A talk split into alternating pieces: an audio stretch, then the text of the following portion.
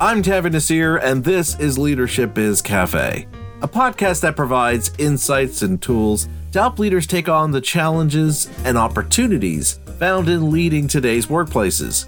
Leadership Biz Cafe is brought to you by Tanveer Naseer Leadership, our leadership firm that offers keynotes and corporate trainings in both virtual and in person settings that will help you to improve the way you lead and guide your organization's growth and future successes.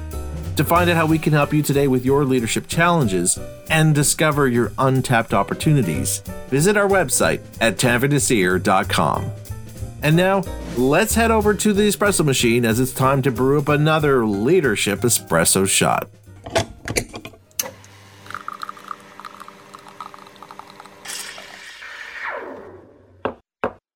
I'd like to start this leadership espresso shot by asking you a question.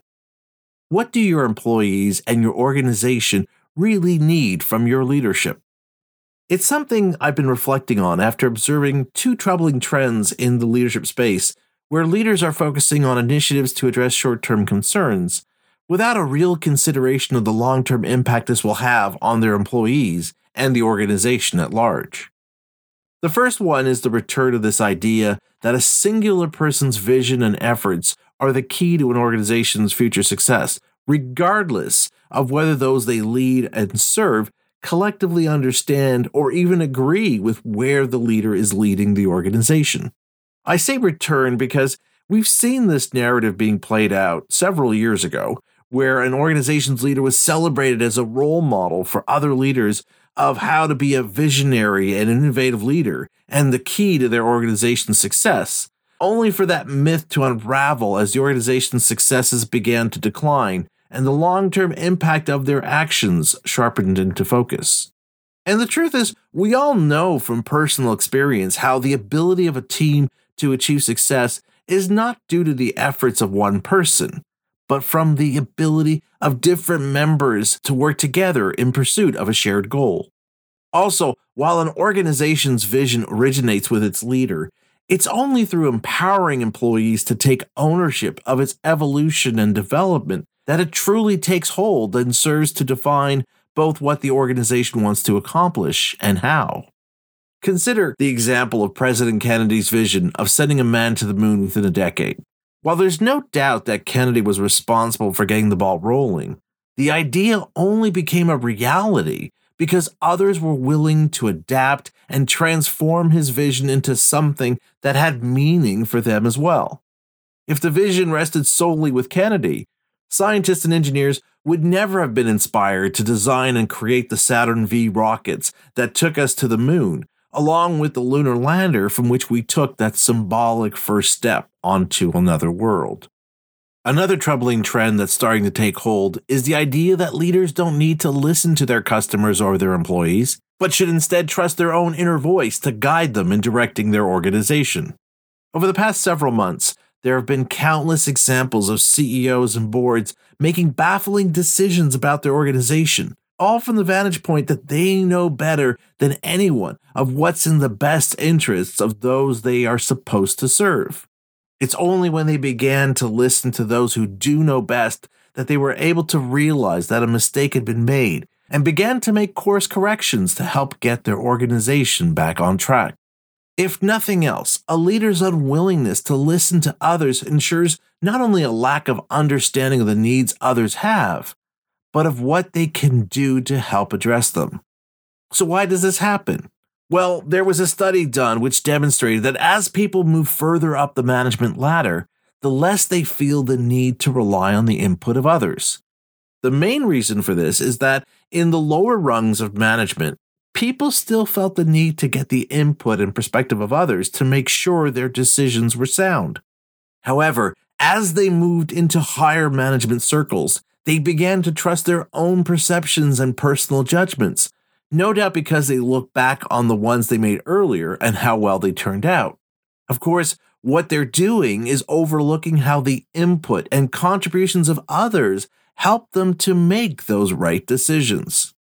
The fact is, we all suffer from our own forms of confirmation bias and assuming that you know what others need from you without getting any direct input from them is not only a recipe for disaster,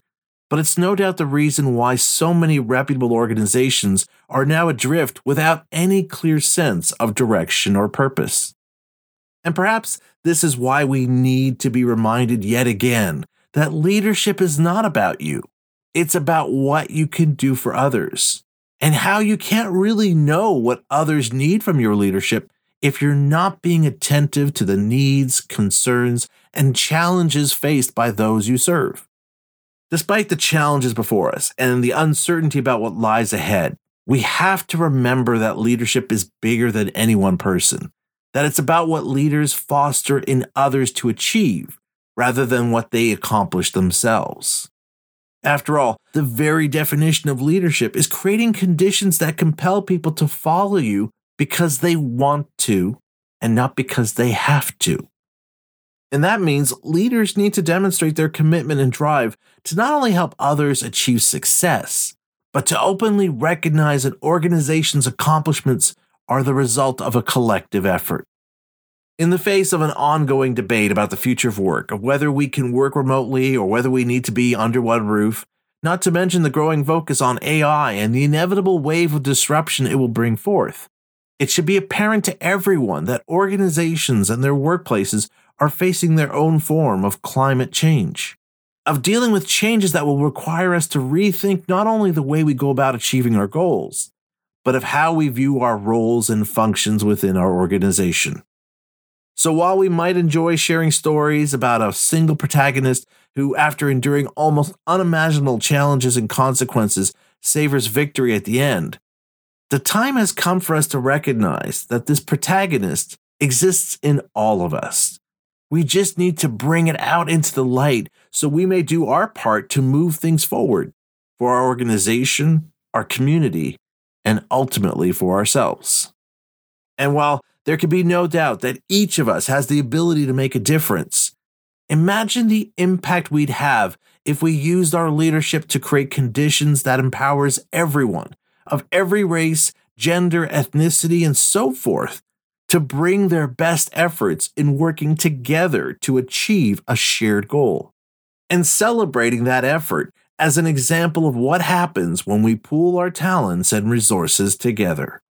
That, for me at least, is what leadership is all about, and what my answer is to that question I asked you at the beginning of this episode.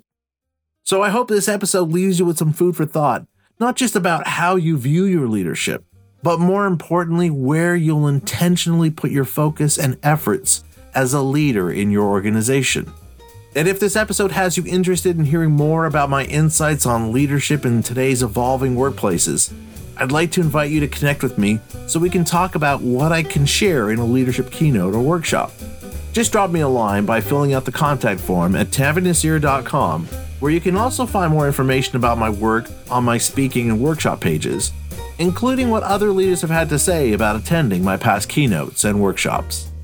And by the way, if you enjoyed this episode or past episodes of my podcast, I'd appreciate it if you could take a moment to rate and review my show wherever you listen to podcasts. I'm Tanveer Naseer, and you've been listening to Leadership Biz Cafe.